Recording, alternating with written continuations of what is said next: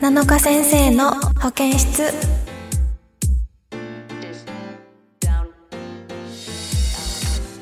皆さんこんにちは7日です。この番組は保健室をテーマに皆さんのお悩みやお話を聞きながら癒したり励ましたりしていく番組です。はいということでえー、最近はですわね。最近ですわ。ん？はいえー、ちょっと謎の緊張をしておりますがえー、ここ最近は写真展でバタバタしていたんですけれども、少し落ち着いてやっとまったり、ちょっとずつ、あの、お部屋が片付いていっております。はい。ということで皆さん本当にあの写真展ね、来てくださった皆さん、あと遠方の皆さんも本当にオンラインショップがオープンするのと同時にね、こうバーって写真見て、あの、ささっと人気なものを買ってくださったりとかして、なんか本当に写真展の初日から皆さんの愛をすごく感じて、写真展をやってる最中に、まあなんか結構毎日ね、今回はそのインスタ上げたりツイッター上げたりとか SNS も同時にあの見れない人のこととか、まあ今の状況どうだったりとかもう結構上げてたんですけど、あのー、で、その中でもね、日記みたいな感じで今日はこんなでした、こんなでしたって書いてたりもね、したんだけど、なんか終わる頃には、本当になんか舞台が終わるみたいな感覚で、あ、そうで、初日を迎えた時もそうか。初日迎えた時に、まあ、まずなんか、あ、頑張ってやってきたものが今こうやって作品になってるんだなって展示されているものを見てすごく思ったし、で、いろんな方が来てくれて、いろんな感想を言ってくれて、まあ、その中で、あ、こういう風な見方もあるんだな、みたいな生の声をたくさん聞くことができて、で、終わる頃には、なんて言うんですか？あの、あ、すごい毎日ね、結構仕事をしながらも写真展通ってたので、まあ、大変は大変だったんですよ。正直。まあご飯もあんま食べれないし、8時とかに終わるから。だからすごい大変では、体力的にはね、結構疲れた部分もあったんだけど、やっぱり終わるのは、ああ、もうでも終わるのか寂しいなって思うような、こう、あ、舞台する時の感覚に、なんかみんなで作品作るって作って発表するっていうのってやっぱこういう感覚なんだなってすごく思いました。うん。初日からね、みんなの愛も感じれたし、終わる時にも本当になんか、ああ、もう本当にありがたかったなって感謝の気持ちでね、いっぱいになった写真展でした。はい。今回はね、写真展のことだったりとか、写真展中に迎えた誕生日だったりとか、そういうメッセージもね、たくさんいただいているので、この後読んでいきたいと思います。はい。番組では皆様からのメッセージを募集しています。メールの宛先はサイトの右上にあるメッセージボタンから送ってください。皆様からのお便り、ぜひお待ちしています。それでは、前置きがちょっと長くなってしまいましたが、7日先生の保健室、今日も最後までお付き合いください。この番組はラジオクロニクルの提供でお送りいたします。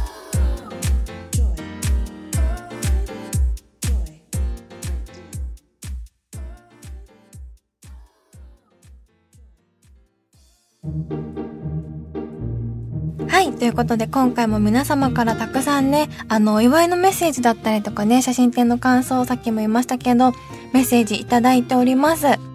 い。ラジオネーム、ちひろさん。誕生日おめでとうございます。体調に気をつけてください。写真展もお疲れ様でした。写真の購入特典でお話しする時間がありましたが、あっという間だったけど、頭の中焦ってたので、聞きたいこと聞くの忘れてました。帰りながら聞くの忘れたと思いました。えー、フェイスパック使ってくださいね。かっこ、七夕の願いは早く自分の織姫が見つかりますようにでお願いしますと。これ結局さ、その聞き忘れたことは何なのかもこの中で教えてくれないっていう 結局私にね、何が聞きたかったのかがね、ちょっと気になるところではあるんですけど、そうね、自分の織姫様見つかりますようにね。なるほどね。いや、ほんとだよね。私同じ誕生日の人はさやっぱりなんか彦星様みたいな気持ちになるのかなって思うんだけど別に全然自分の好みじゃない場合はやっぱり違うなってすぐ思うわ。うん。なんかいたんですよ昔同級生とかに同じ誕生日の人。でもやっぱ関係ないね。うん。私あとお父さんもね同じ誕生日であの7月7日なんだけど全然お父さんも好みじゃないし。だからなんとなくねそういう縁をなんか感じるような気はするんだけど七夕生まれのね特に関係ないなって思っている、うん、織姫様見つかるといいですね。はい。ありがとうございます。はい。あとは今回ねあの一応テーマがねこの今言ってくれたえっ、ー、と七夕の願い事？短冊のお願い事みたいな話をさせてもらったんですけどあとラジオネームズーミンさんも、まあ、写真展とか誕生日のお祝いをしてくれながら七夕の願いはこれからも七日先生やファンの方とイベントなどで素敵な思い出を共有できできますようにとくださいました。いやありがたいですね。私のことも入れてくれるんですね。うん。いやほんと確かに。これからもまあねこんな状況がねなんかこんな状況の中でもねみんなといろんな思い出ができたような気もするけどねこれからもたくさん増やしていけたらいいなと思います。はい。そしてラジオネームチロルさんもえっ、ー、とねチロルさんの願い事が七日先生も言われていますが、七日先生グッズが切実に欲しいと。保健師さんもちろん七日メソッド、銭湯とサウナと私のオリジナルグッズなどあればいいなと、はい、おっしゃってくれております。そして七日先生の願い事もたくさん叶う一年になりますようにと、はい、メッセージいただきました。ありがとうございます。そしてね、あとね、願い事は、あと、ラジオネームりゅうさん。りゅうさんもね、やっぱ早く元の日常に戻るよ戻りますようにが一番の願いでしたとおっしゃっててまあそうそうだよね。なんかいろいろ考えた結果そうなるっていうのもすごくわかる。早く元に戻ってみんなと楽しくね過ごせるのが一番の願いになるよね今は。やっぱいつもの。ね。なんかこのコロナがあってこう遠方の方遠方のファンの方今までなんとなくおざなりになっていた遠方のファンの方へのサービスというかファンサービスみたいなものが広がったような気もするので、なんか意外と今までだからファンイベントも現地にこれ、現地に来て会ってが、なんかメジャーだったというか主流だったし、でもオンライン発売イベントみたいなのがね、できたりとかして、ちょっとこう遠くの方も楽しめるイベントが増えたことだったりとかは、まあいいことなのかなとも思うんですけど、早くね、元に戻ってまあ直接ね、顔見て会って、おめでとうとかね、言えるようになりたいですよね。うん。はい。あとはね、ラジオネームまるちゃんも、えっと、7日先生にやってみたいことがたくさん実現できますようにと、はい、願ってくれました。なんかみんなのお願い事の中にね、ちょくちょく私がこうやって登場することが皆さん愛情深いなと思いました。私はすごくずるいので、だいたいこういう願い事みたいなやつは、なんかあんまりね、あの昔私 YouTube でも言ったことがあるんだけど夢とか目標がない人なのでそういうのになんか書くときにこれを叶えたいみたいなのがないんだよねだからたくさんいいご縁がありますようにって書いてますなんか人の縁もそうだしお仕事もそうだからなんか縁っていうのを大事にしていきたいなと思っててだからまあいい縁がたくさんまあプライベートもお仕事も全部うまくいけばいいなって気持ちであのまとめてねいいご縁がありますようにって書いたりとかするようにしてますね私は。はい。あとね今回変わったあのメッセージも来ててラジオネーム、次之助さん。七日先生おはようございます。最近多方面で活躍されている先生に質問です。マルチタスクで仕事を進めるときに気をつけていることってありますか？私は複数の仕事を同時進行させるととてもしんどいので一つの仕事を終えてからその次という風にしていますが、そうもいかない時がありますよね。七日先生がタイプの違う仕事をどのように進めてらっしゃるのか、過去時間の使い方や使い方や取り組む場所が違うとか、そういうコツみたいな、うん、そうういうこうすれば複数の仕事が一気にドカッとやってきてもテンパらないよというのを教えてほしいです。先生先生というご相談を、はい、いただきました。なんかいよいよ私これ相談コーナーみたいになってきたなと思って、でもそういうのもなんか楽しいなと思うので、こういう日々に思う、思ってることみたいなのもね、どしどし送ってきてくれて、送ってきて、ね、うん、全然 OK よ。はい。なんですけど、まあ確かに私は事務所独立してから、まあやること増えたし、まあその表に出る撮影だったりとか生放送とかそういう出演するもの以外に裏でやることが確かにあるんだけど私もまだまだねうまく同時進行ができているとは言えない状況ですね同じかなうんやっぱその撮影とか放送とかがあるとその間にこれ送っといてくださいっていうやつ忘れたりもするしだけど、まあ、期限があるものは、もう本当になるべくとっとと済ませておくようにはしている。うん。あと私はね、自分のスケジュールをぎゅうぎゅうにしないんですよ、あんまり。なんかここで友達と遊ぶとかそういうの入れちゃうと、約束は守るから友達と遊んじゃうじゃないですか。なので、私は基本的にそもそものスケジュールを緩めに自分で組んでおくことによって、割と私はいつも暇なんですね。なので、人との約束がまあ苦手なので、あと、まあ、この辺までにこれやっとかなきゃいけないなって思うと、あんまり遊ぶ約束もまあ入れないし、なので、まあ、チェックものとかは夜な夜なやったりとかもしてますね。でもまあ、基本的にやっぱその一気にドカッとやってきてもテンパらないよっていうコツみたいなものって、多分なんかあれもやんなきゃこれもやんなきゃこれもやんなきゃっていうのだけでなんとなくテンパるんですよねその頭の中が。でも実際一つ一つ紐解いていくと割とそんなに時間がかからないものがその中にあるのでやっぱりまあ基本的には優先順位をパパパパッとちょっと決めてできるものからサクサク片付けていく。うん、であとスケジューリングをもう少しちょっと細かくやってみる。なんかその日にこれやってこれやってこれやってこれやってっていうのを前の日とかに明日、なんかその何を、次何をするかを考えるの時間がもうめんどくさいんですって、人って。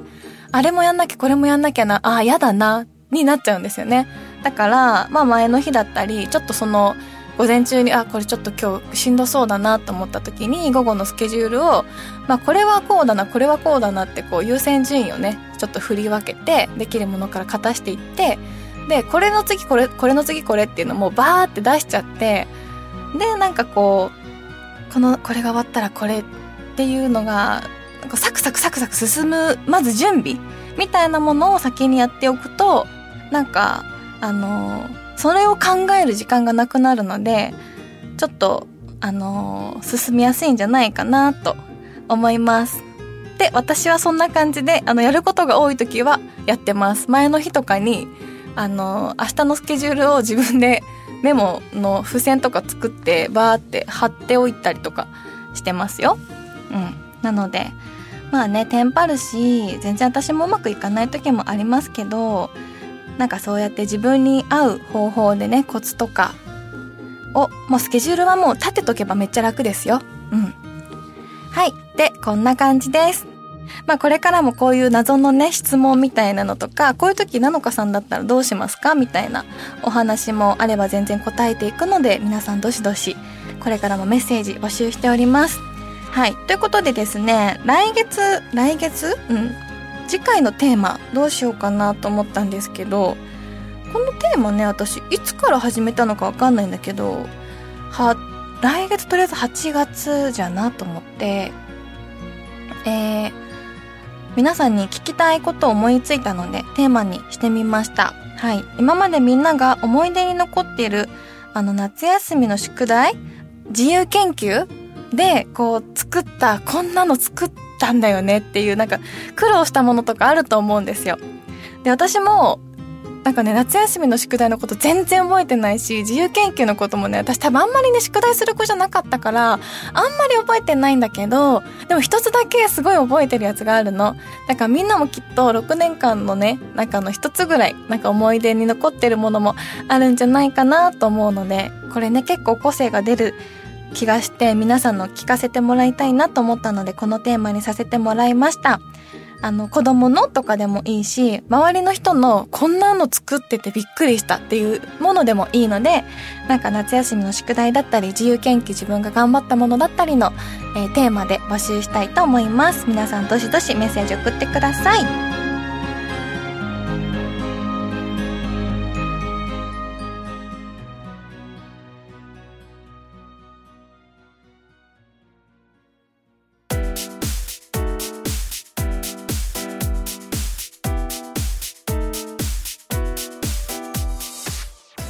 7日先生の保健室そろそろエンディングのお時間です。